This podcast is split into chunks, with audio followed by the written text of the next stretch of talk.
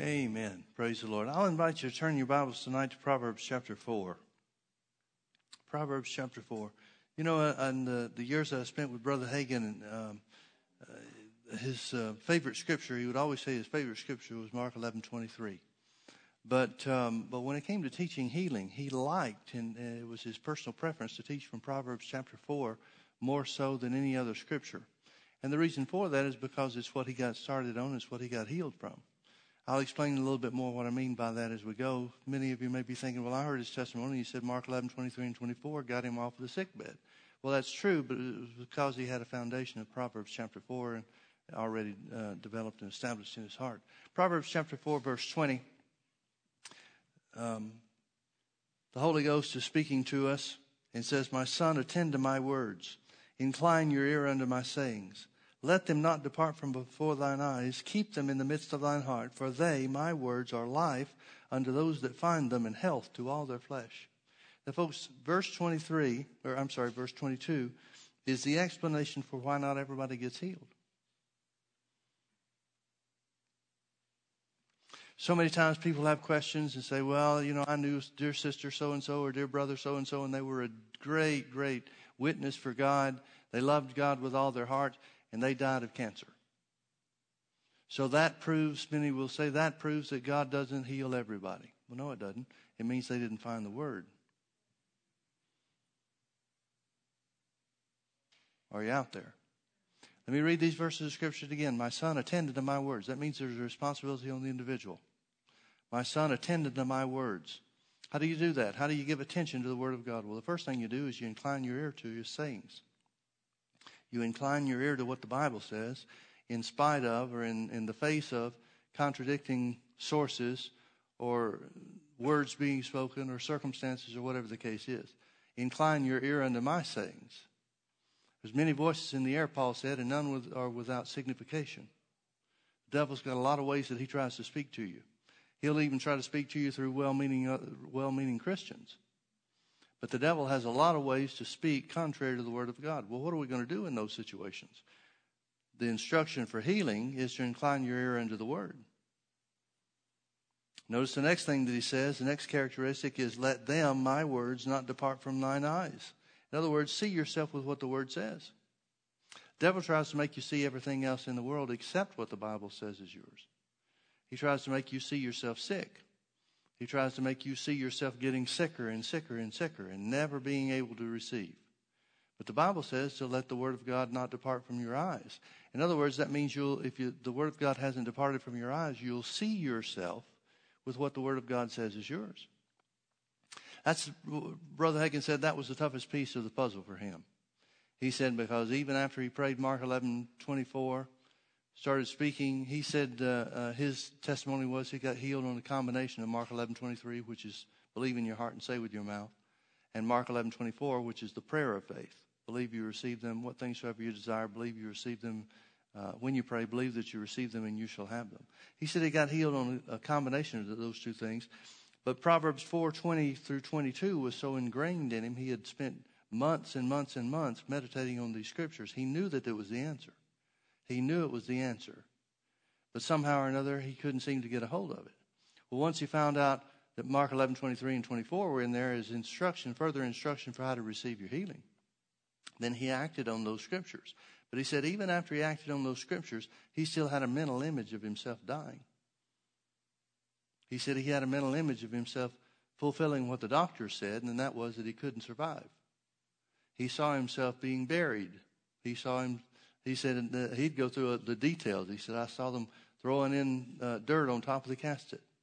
He said, I saw them covering it up, mounding the dirt over, and I saw some flowers being laid there on the grave. He said, I saw the seasons change. I saw winter come and, and the icy snow uh, covering my grave. He said, I saw springtime come and the flowers come up, but I'm still dead. He said he saw himself in each one of the seasons, night after night after night. He saw himself with what the doctor said and what the devil tried to enforce as getting sicker and sicker and finally dying. That was the hardest part for him. He said, I had to learn, I had to train myself to see myself well, to see myself well. Well, thank God he su- succeeded. let them, my words, not depart from before your eyes. See, if you're speaking the word of God, which, which promises victory, if you're speaking healing but see yourself sick, you've still got some work left to do. Now, don't be disheartened. You can do it. Just like Brother Hagin was able to, you can too.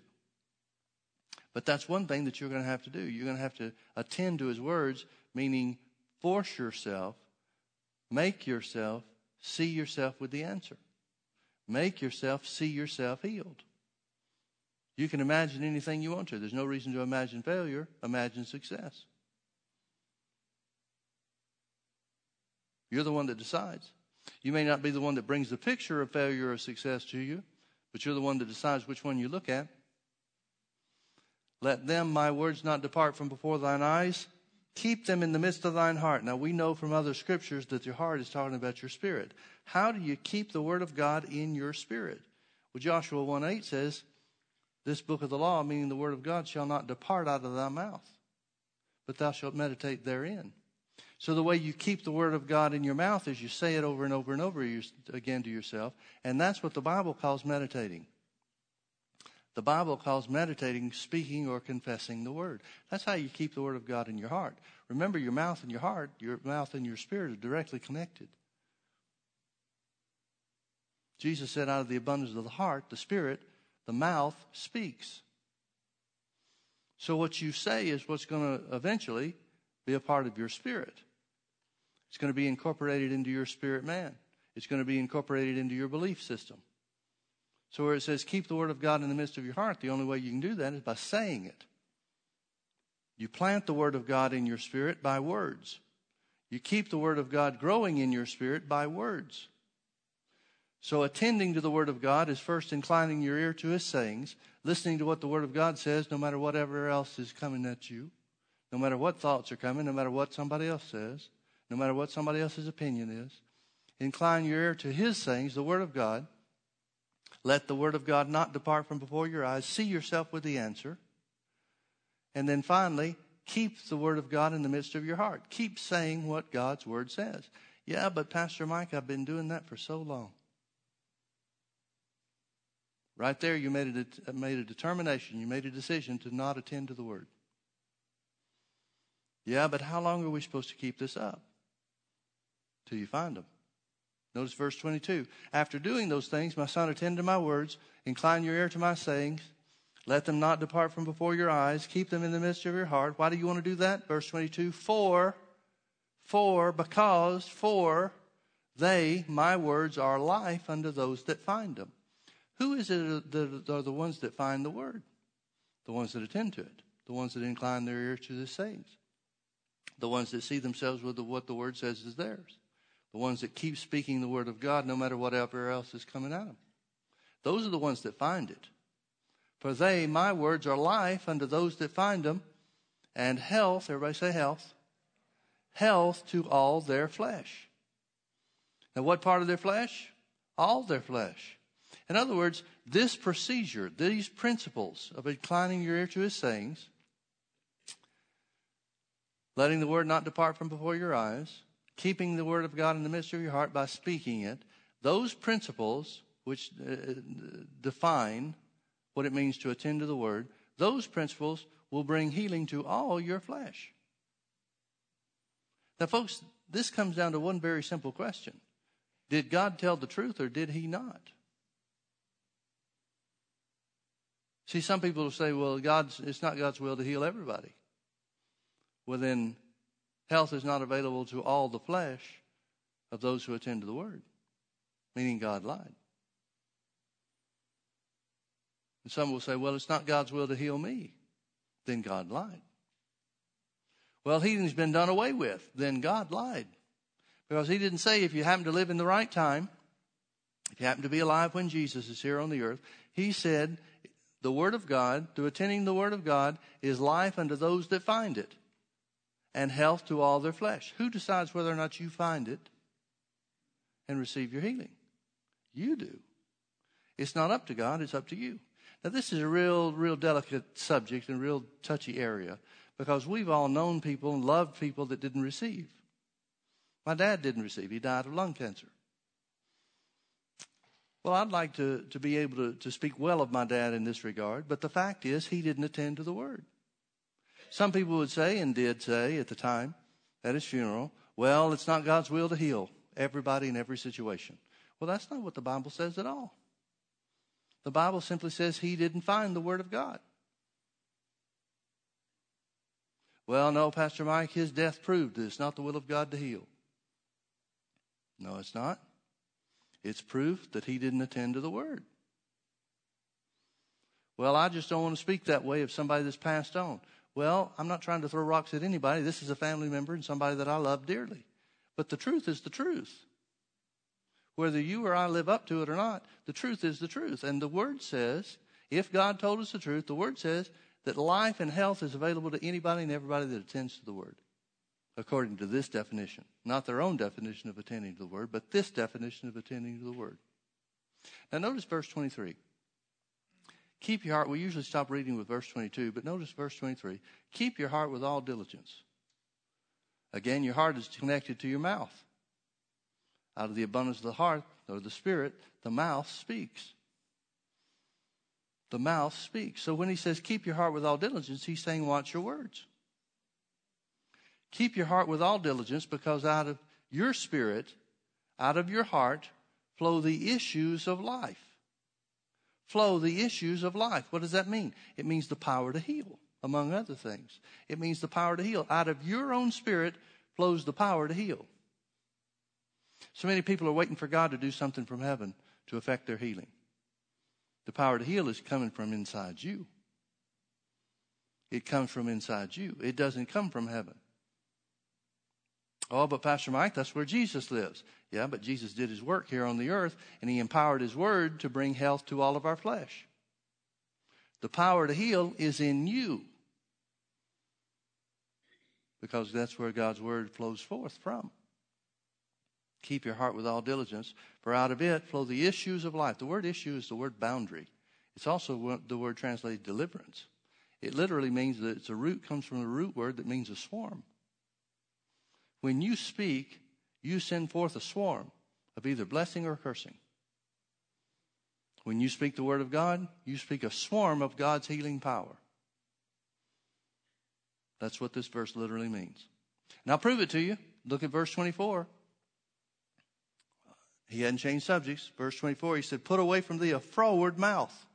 In other words, guard yourself so that you don't say the wrong thing and perverse lips put far from thee. What is a froward mouth and perverse lips?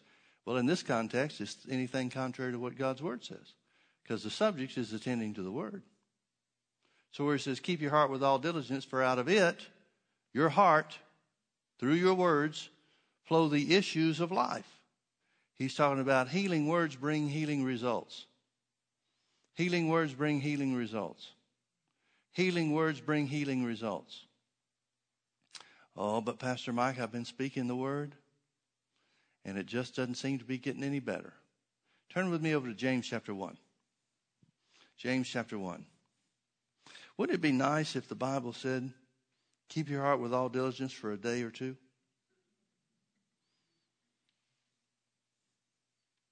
My son attended my words for 36 hours. Wouldn't that be nice? Wouldn't that be easy? Or believe God for a week. What things soever you desire, when you pray, believe for a week that you receive them and you shall have them. Wouldn't that be nice? That's the way our flesh wants it to be. I want you to notice what James said, which is for many people a missing piece. James chapter 1, verse 2. My son, or brethren, I'm sorry, my brethren, count it all joy when you fall into diverse temptations. Diverse temptations literally means tests, trials, and hardships, afflictions. It means hard places. Count it all joy when you fall into hard places. Count it all joy when you're going through trouble. Count it all joy when your body's being attacked with sickness.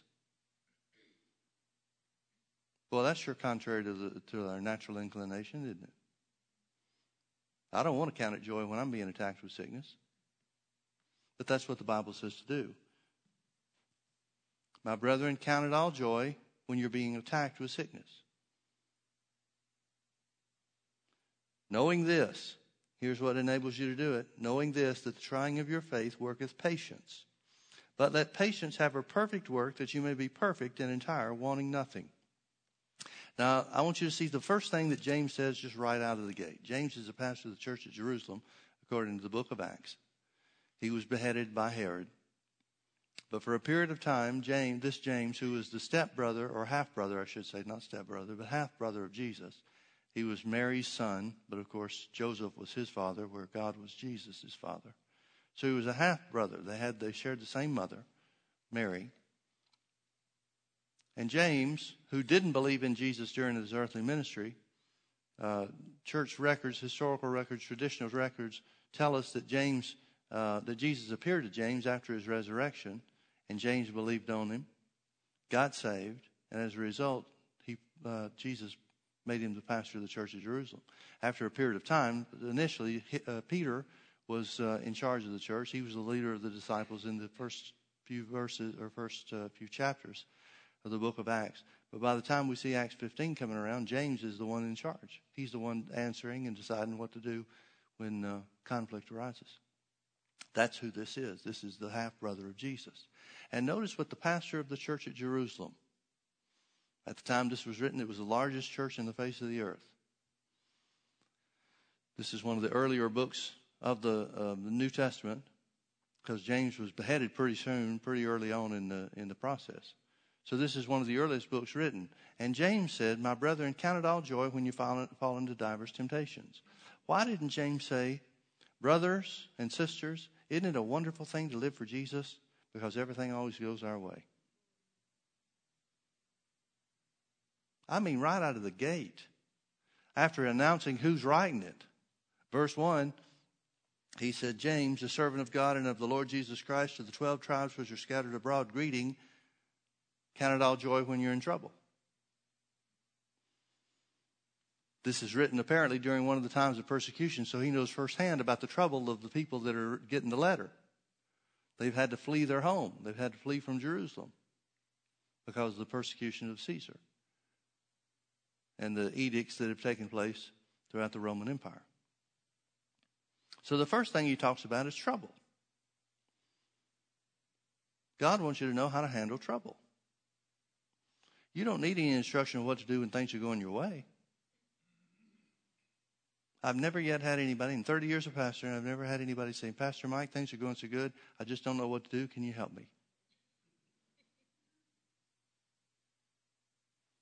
When things are going good, we are we're full of joy, everything is, is rosy, the sun always shines on us. That's the way we feel. We're not looking for help. But God wants you to know what to do in trouble. Well, what do we do in trouble? Be joyful. Be of good cheer. Rejoice. Rejoice. Now, folks, in order to do that, you're going to have to know something that's not natural or the natural way of doing things. You're going to have to know something. What are you going to have to know? You're going to have to know the work of patience. You're going to have to know what patience is. You're going to have to know how patience works, which is the reason why so many Christians are complaining in the middle of their trouble instead of being joyful. They don't know anything about patience. They don't know a thing about patience. Now, let me ask you this. If the Holy Ghost inspired the writer of Proverbs chapter 4, verses 20 through 22, My son, attend to my words, incline your ear unto my sayings, let them, my words, not depart from before your eyes Keep them in the midst of your heart. For they are life unto those that find them and health to all their flesh. Is Proverbs chapter 4, verse 20 telling us that you're always going to get instant results? Doesn't say anything about when the results will come, it just promises the results. Although, where it says, keep your heart with all diligence, there is an intimation that there's going to be resistance that you're going to have to work against or stand against so that you're going uh, to, in order to keep your heart with all diligence. If you got instant results, there's really nothing to keep your heart against, is there? There's really nothing to keep your heart about. You say it and it happens instantly, and there you go. But the fact that the Bible speaks after the promising the, result, the results about keeping your heart, watching your words, maintaining your profession of faith with all diligence, is a suggestion, at the very least, that all results aren't instantaneous. And that's where some people, bless their hearts, they mess up so badly. Because they think Jesus got instant results on every little thing that he did. And so if healing works the same way it did when Jesus was here on the earth, and if God really never changes like the Bible says, then all healing is going to be instantaneous. But not everybody was healed instantly with Jesus. The Bible said the nobleman's son began to amend from the hour. He began to get better. That's not instant results. The ten lepers were healed as they went. That's not instant results. Yeah, but Jesus was the Son of God. Yeah, and if the Son of God doesn't always get instant results, why should we expect to? So, is there a discrepancy between James chapter 1 and Proverbs chapter 4? Well, if so, they can't both be inspired by the Holy Ghost. We're left with the awful dilemma of deciding what's right and what's not. You start picking and choosing what part of the Bible is true, you're in a mess. No, bless God, it's all inspired by the Holy Ghost, which means it's all absolutely true. So, what can we expect concerning the results of the Word of God being life to those that find them and health to all their flesh? You're not going to get always the instant results or the quick, as quick a results as you want. So, what do we do? We have to learn to count it all joy, understanding how patience works. How patience works. Now, Hebrews chapter 4 and verse, uh, I'm sorry, Hebrews chapter 6 and verse 12 says that through faith and patience, the forefathers, the Jewish forefathers, Abraham, Isaac, and Jacob, and all the, the heroes of faith, through faith and patience, they inherited the promises. So patience was even an Old Testament requirement. Patience would have been a requirement even in Proverbs 4 days of the Old Testament. Well, then isn't it important for us to understand how patience works? Yeah, because you can't count it all joy unless you know what patience does. If patience is a necessary or a critical ingredient, which it is, to your faith bringing the results that the Word of God promises, then we better learn something about it. Brethren, count it all joy when you fall into diverse temptations. In the middle of any hardship, financial hardship, physical hardship, job hardship, hardship in your families. In any hardship you encounter, count it all joy. In other words, live a life of rejoicing and thankfulness. Why should we do that, Pastor Mike? Because if we know what patience does, we'll realize the importance of it. Knowing this, that the trying of your faith worketh patience. Now, notice what the prerequisite for hardship is as far as James is concerned. He's saying in any hardship you're in, you, you're supposed to be, and you, it's understood that you should be in faith. You should have a foundation of the Word of God. You should be acting on the Word of God in any hardship or trial or trouble you're in. So, what's step number one in the, midst, in the middle of trouble or when trouble comes? Find the Word that covers your case. We're talking about sickness and healing in this uh, healing school service. So, when sickness attacks, you need to take the Word of God and apply it by faith to your situation. That's what Mark 11, 23 and 24 is about. Whosoever shall say unto this mountain, Be thou removed and be thou cast into the sea. Why do we speak the word? Why do we speak to our circumstances? Because speaking is the expression of your spirit. The spoken word is the expression of your spirit. Whosoever shall say unto this mountain, or this trouble, or this hardship, Be thou removed and be thou cast into the sea, and shall not doubt, shall not doubt in his heart. Shall not doubt in his heart. What does that mean? Shall not speak to the contrary. If faith from your heart is speaking the word, then doubt in your heart is speaking anything else. Shall not doubt in his heart, but shall believe in his heart. How do we believe in our heart? By what we say. But shall believe in his heart that those things which he saith shall come to pass. He shall have whatsoever he saith immediately we wish. No, it doesn't say anything about time. It just says we'll have what we say if we don't doubt in our heart, if we don't speak anything to the contrary. If we hold fast to the word, speak the word only, don't say anything to the contrary, we'll have what we say. Verse 24 of Mark chapter 11. Therefore I say unto you, Jesus said, What things soever you desire. We're talking about sickness and healing. So healing is what we desire. What things soever you desire. When you pray, believe. When do you believe? When you pray. Do you believe when you see the answer, see the results? No, you believe when you pray. What things soever you desire, when you pray, believe that you receive them, those things that you desire, the healing that you desire in our case, and you shall have them, the healing you desire. So that's a prerequisite or an understood step that's already been taken and when James is writing to the church. James expects Christians to walk by faith. James expects Christians to take the Word of God and apply it to their circumstances. James is writing by the Holy Ghost, so we should say the Holy Ghost expects us to take the Word of God. Well, since the Word's always the answer, why wouldn't we? Since the Word is always life unto those that find Him and health to all of our flesh, why wouldn't we take the Word of God? Why wouldn't we incline our ear to what the Word says instead of what somebody else says? Why wouldn't we keep the Word before our eyes all the time and see ourselves with the answer? Why wouldn't we keep our hearts with all diligence and speak the word only? The word's the answer in every case, in every situation. Why wouldn't we act on the word? Well, Pastor Mike, I think we need to get other opinions and find out what other people have to say. You just decided not to attend to the word. You just decided to attend to other people's opinions. And no matter how well meaning they may, or may be, or how smart the person's opinion may turn out to be, it's not going to compare with God's Word.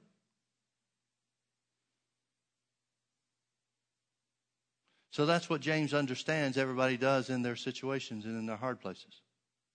He understands hardships and difficulties follow, in many cases, a stand of faith, taking the Word of God and applying it. He understands that. Do you? the way some Christians find, they don't seem to understand that. They think that one prayer is going to fix everything overnight. Very few of us got in our situations overnight. It's hard to imagine why one situation would be changed or, or fixed overnight. You find uh, you see people doing that with financial problems. They spend 10 years getting themselves into debt and then can't figure out why God doesn't get them out by the end of the week. So James understands that hardships often follow a stand of faith or the word spoken in faith or the prayer of faith. So he says, Count it all joy when you fall into diverse temptations, knowing this, that the trying of your faith worketh patience. What is trying of your faith? What does it mean for your faith to be tried? It means for the devil to try to shake you from your confession of the Word of God. It means the devil is trying to show you circumstances bring feelings to you, bring observations that will try to discount and disregard and refute the truth of the word. To what end? He's trying to get you to accept what you see, accept what you feel, and say what you see or feel instead of what God's word says.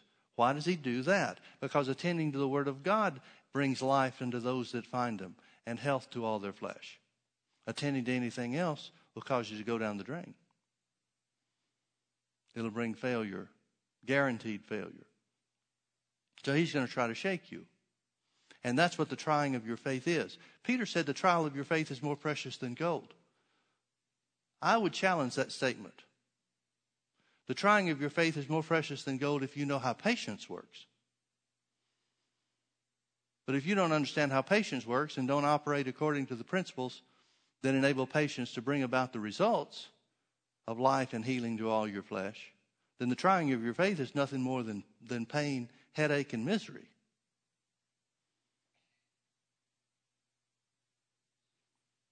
But we're supposed to count it all joy when we fall into hard places, come into to difficulties, knowing this, that the trying of your faith works patience. Please understand, folks, that the Bible gives you no other method or means whereby patience is developed. Patience doesn't come through things working out your way. Patience comes one and only one way, and that is through hardship, through hard places. Now, does anybody like hard places? Does anybody enjoy them from a natural or fleshly standpoint? Of course not. Nobody likes hard places, but there is a benefit to them, and that is patience is developed. Now, if we let patience have a perfect work, which means patience is a matter of time, if we let patience have a perfect work, then we will be perfect and entire, complete, wanting or lacking nothing. If you believe in God for healing, then patience will bring you the full manifestation or restoration of divine health in physical form. If you let patience have a perfect work. If you let patience run its course, finish its course, do the job that it's designed to do, and it is designed to work to your benefit, not against you. Patience is not a dirty word. Patience is designed, it's a spiritual force designed to help you. It's through faith and patience that you inherit the promises. It's not through faith alone, it's through faith and patience. I think we got a lot of people that are much stronger in faith than they are in patience. Well, Pastor Mike, I want to be fully developed in patience. Me too. I don't know about you, but I want it to happen instantly. But that's not the way patience is developed. Patience is developed through the trying of your faith, through your faith standing the test of time. It's the only way patience can be developed. But if you let patience do its full work, its complete work, then you will be fully perfect and entire, wanting nothing. You'll be lacking nothing that you're believing God for. In other words, your faith will bring the complete answer that you sought, whether it be healing or anything else. We're talking about healing, but that's true in every area as well. Now, what is patience? We know that patience has a time. The problem is we don't know what the time is. We can tell you stories. I can tell you stories about the time that patience took in other situations, but patience is different, and the time frame is different in different situations. The time frame is different for the same circumstances with different people. So all we know is patience has an end point that brings us a complete restoration of what we needed from God. We don't know what that end point is. Again, if we knew that it was a month, then we could just buckle down and say, all right, I'm going to believe God no matter what I see, no matter what I feel, I'm going to believe God for a month. But you count on that month, by the time you get to day 32, then you're ready to commit suicide. But we don't know how long it's going to be. But we do know there's an end point. The discouraging part, sometimes, at least in my experience, the discouraging part has been when I tried to attach a time frame to it and I went over time. Because once you cross that finish line, or what you thought or thought was going to be the finish line, or what you wanted to be the finish line, or what you told yourself was going to be the finish line, or what you told yourself God was telling you was going to be the finish line. Once you go past that time, man, that's tough sledding. Because you got to retool everything.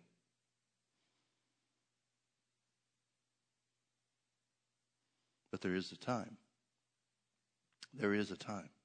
Now, let me ask you this what causes the time to be what it is? Is God in heaven saying, well, okay, Mike's believing for healing, let's make it six months? But Jim over here is believing for healing. He's more mature. Let's make it four months for him. Is God picking and choosing how long the time is? No. The time is whatever period it takes for patience to do its work in you. In other words, you have more to do with the time of patience than God does. See, if God's got a set time, if God's looking at all the people in the world in the body of Christ that are believing God for healing, and He's saying, okay, three months here, six months here, oh, that's a week there. If He's picking and choosing time, then healing is not already accomplished. And the Bible says Jesus took our infirmities and bore our sicknesses, and with His stripes we were healed, meaning the work's already done. Well, if the work's already done, why don't we get instant results? Because it takes faith and patience to inherit the promise. And patience develops in you to the degree and the time frame is determined more by your willingness to act on what the word says in the middle of a hard place and a trial of your faith than it has anything to do with God's plan or purpose or will. You decide how long things are going to go.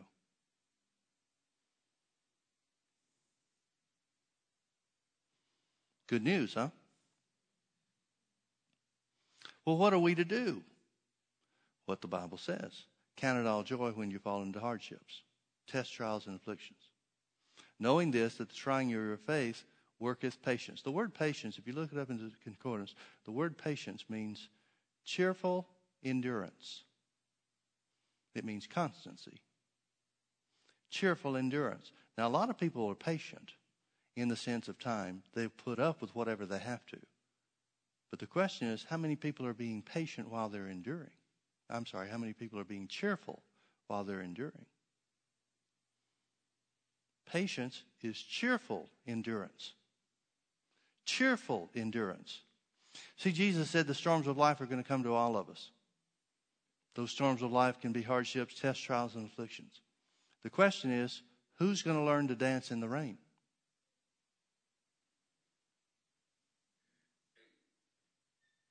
Because that's what the Bible says to do. Count it all joy when the storms of life come. Test trials, afflictions, and hardships. Count it all joy. In other words, the key to the real work of faith or the trying of your faith, working patience to bring you the answer and the restoration of what you seek, the healing that you seek, or the financial restoration, whatever it is that you're applying the Word of God to in your life. The key is your willingness and your determination to be cheerful in the middle of your trial.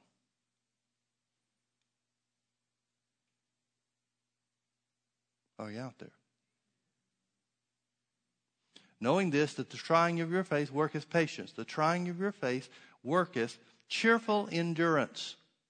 Cheerful endurance. Cheerful endurance. Not pain and misery and complaint. Cheerful endurance cheerful endurance. But let patience, cheerful endurance, have her perfect or complete work, that you may be perfect or complete, wanting or lacking nothing. Folks, I want you to understand cheerful endurance, the Word of God applied and acted on in your life by faith, spoken and believed, attached to cheerful endurance, will bring the answer that you want, no matter how impossible it seems. How quickly will it work, Pastor Mike? I don't know. I just know that it'll work. Yeah, but I'm, pretty discouraged because I've been believing for a long time. All the more reason for you to be cheerful as you endure.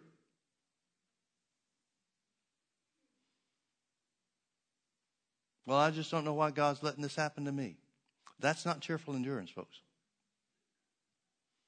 Questioning is not cheerful endurance. Complaining is not cheerful endurance. Now, I, will be honest about this. I don't know how it works. I don't know if you lose ground by complaining. Or if after you finish complaining, you decide to get back in faith, then you pick up where you were. I really don't know how it works.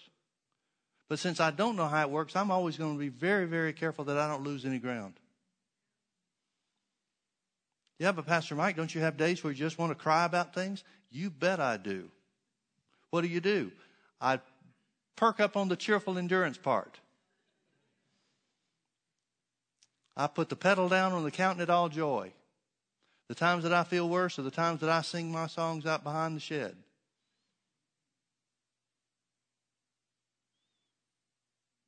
Because those are the times that I realize I'm in the greatest danger. There's the greatest temptation for me to slip and lose ground that I've already gained. And I don't want this thing to last forever. So I'm going to be cheerful as I endure whether I feel good or whether I feel bad, whether I seem to be making progress or seem to be going, by, going backwards. I'm going to be cheerful in my endurance. Why? Because when patience, cheerful endurance, finishes its work, whatever that point in time is, when it finishes its work, I will be completely restored to divine health. I will regain everything that I lost through the trial and hardship and test, plus some. That's what the Bible promises.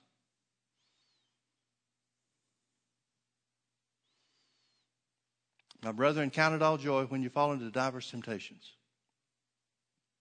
Knowing this, that the trying of your faith works patience. The cheerful endurance is developed by the trying or the hardship or the devil's attack against your faith.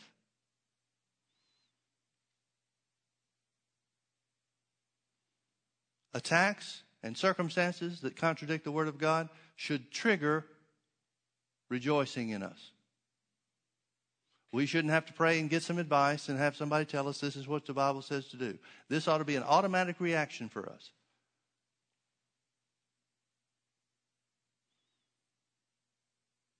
When the doctor says things look like it's getting worse, that ought to be our time to step it up and say, Thank God for the word.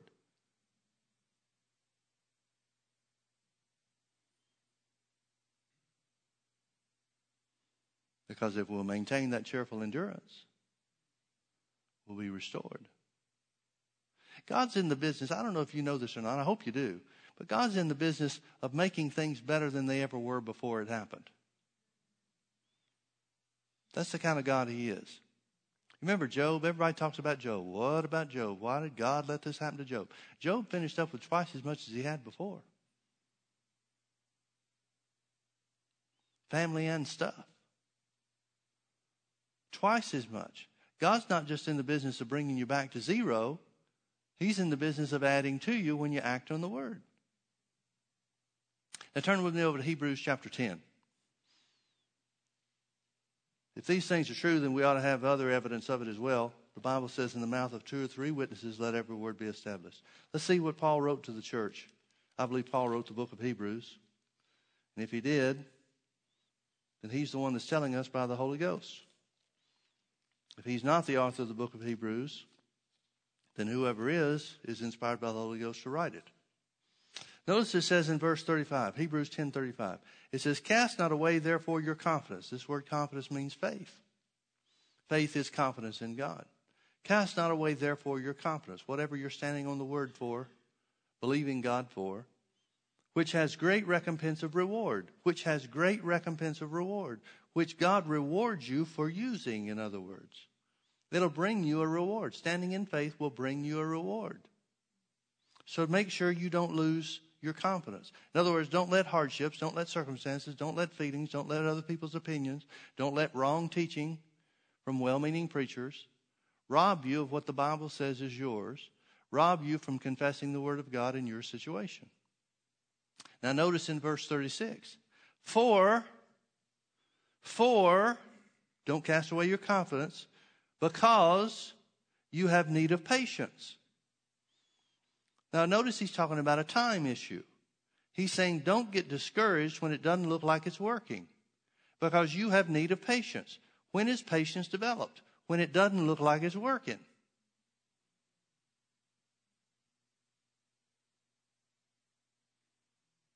Patience is only developed when it doesn't look like it's working, folks. And it's faith plus patience that equals the results. It's not just faith that brings the results, it's faith and patience that brings the results. So cast not away your confidence, because faith always works. Why should we be careful about not casting away our confidence, keeping our heart with all diligence, as Proverbs 4.23 said? Because it has it out of our spirit, out of our heart, flow the issues of life. The power of God to heal, the power of God to restore, the power of God to bring provision, the power of God to deliver you in any and every situation comes from your heart, your spirit. So don't cast away your confidence. Guard your heart from circumstances and doubts. For you have need of patience. That after you have done the will of God, what is the will of God? To believe His word, stand in faith, and rejoice. Stand in faith and count it all joy. Stand in faith and count it all joy. That's the will of God. For you have need of patience, that after you have done the will of God, counting it joy, developing patience in the process, you might receive the promise. Notice when the promise comes. Verse 35 says faith has a reward, a great recompense, a reward. In other words, there's a, there's a great uh, promise of results. But when does the result come? After you develop patience. Faith plus patience brings the results. Faith plus patience brings the results. That's why Paul wrote to the Thessalonians, 1 Thessalonians chapter 5, and he said, In everything give thanks. He didn't say for everything give thanks. He said, In everything give thanks. Now, when things are going well, giving thanks is easy. But when things are going hard, giving thanks is necessary. In everything give thanks. For this is the will of God in Christ Jesus concerning you. Why is it the will of God for you to give thanks in everything? Because trouble is coming. It's not just the will of God for you to be thankful for all the wonderful things He's done. That's not what He's saying. He goes further and says, Pray without ceasing, and then says, Rejoice evermore. Brother Hagin used to say, The Bible tells you to do twice as much rejoicing and giving thanks as it does praying. It's a good, good principle to follow. The Bible is not just talking about the, the, the attitude of praise and the sacrifice of praise is not just talking about being thankful for what God has done for you. It's talking about giving thanks in the middle of trouble. Why? Because that's how you develop patience. And patience is a necessary ingredient, a critical ingredient to having the results that the Word of God says is yours, says belongs to you. It's a necessary result, necessary ingredient. You ever made a cake or baked something, ladies, and forgot to put something in? And it's just not right. We've had some cakes come out, and, and it's like something's missing here. We don't know what we missed here. We don't know what we didn't put in, but something's not in this. Well, that's kind of like faith without patience. And you tell me, what's the greater emphasis put on, faith or patience? We hear a lot more about faith. Now, granted, faith is taught about giving praise, thanking God for the answer before you see the answer, and that's great. That's wonderful. But how much do we really talk about giving praise to God and thanking God in the midst of trouble because it's the way that we develop patience? Not too much. There's not too much emphasis on that. Yet it's an equal ingredient with faith. According to James and according to Paul, Brethren, count it all joy. Right out of the right off the bat, right out of the gate. James says, Now here's what to do with trouble. Count it all joy. Count it all joy. Knowing this, that the trying of your faith, the trouble that you're in, works or develops patience. But let patience have a perfect work. In other words, maintain your cheerful endurance so that patience can bring about the results. You can be completed, perfected, restored, healed, wanting and lacking absolutely nothing. I like that. I like that. You remember Psalm 23? The Lord is my shepherd, I have him full of wants. No, that's not what it says. It says, The Lord is my shepherd, I shall not want. What does that mean? That means patience has had a perfect work. The place where you, the only way that you come to the place where you have no wants is you let patience develop a perfect work. You have counted it all joy in the midst of storms, tests, trials, and troubles. That should be a lifestyle for us, folks. We shouldn't have to get out our notes and say, now, wait a minute, what do we do when trouble comes? It ought to be a natural reaction. Thank God for the Word of God that brings us out of our trouble. We're not saying, thank God we enjoy this feeling. Nobody enjoys the feeling of trouble. We're saying, thank God the Word's the answer for trouble. Amen. Let me read it one more time. My brethren, count it all joy when you fall into diverse temptations, different types of trouble. Knowing this, that the trying of your faith worketh patience. But let patience have her perfect or complete work, that you may be perfect and entire, wanting or lacking nothing. Only way you can come to the place where you lack nothing from in life is when you've developed patience. I believe this is what Paul's talking about when he said, I've learned how to be content no matter what circumstance I'm in. I know what it's like to have a pocket full of money. I know what it's like not to have food to eat. I've come to realize that I can do all things through Christ Jesus who strengthens me. God's the same whether things are good, circumstances are in my favor, or circumstances are stacked up against me. God's the same. And since He's the same, I've decided to be the same no matter what. I'm going to thank God when things are good, just like I thank God when things look bad. I believe that's what he's saying. I believe that's what we should aspire to develop in ourselves. Most Christians aren't like that, though, are they? You can tell what's going on in their life. They'll either have a smile on their face or they'll be down in the dumps looking like they're waiting for somebody to do them in. We shouldn't be that way. People shouldn't be able to tell what's going on in our lives by the way we look. Why? Because we should be just as joyful when things are bad as, as we are when things are good. We should be just as joyful when things don't feel good as when things are in our favor and we do feel good. Because that's what brings the answer to where we lack nothing. I feel like I keep saying the same thing different ways.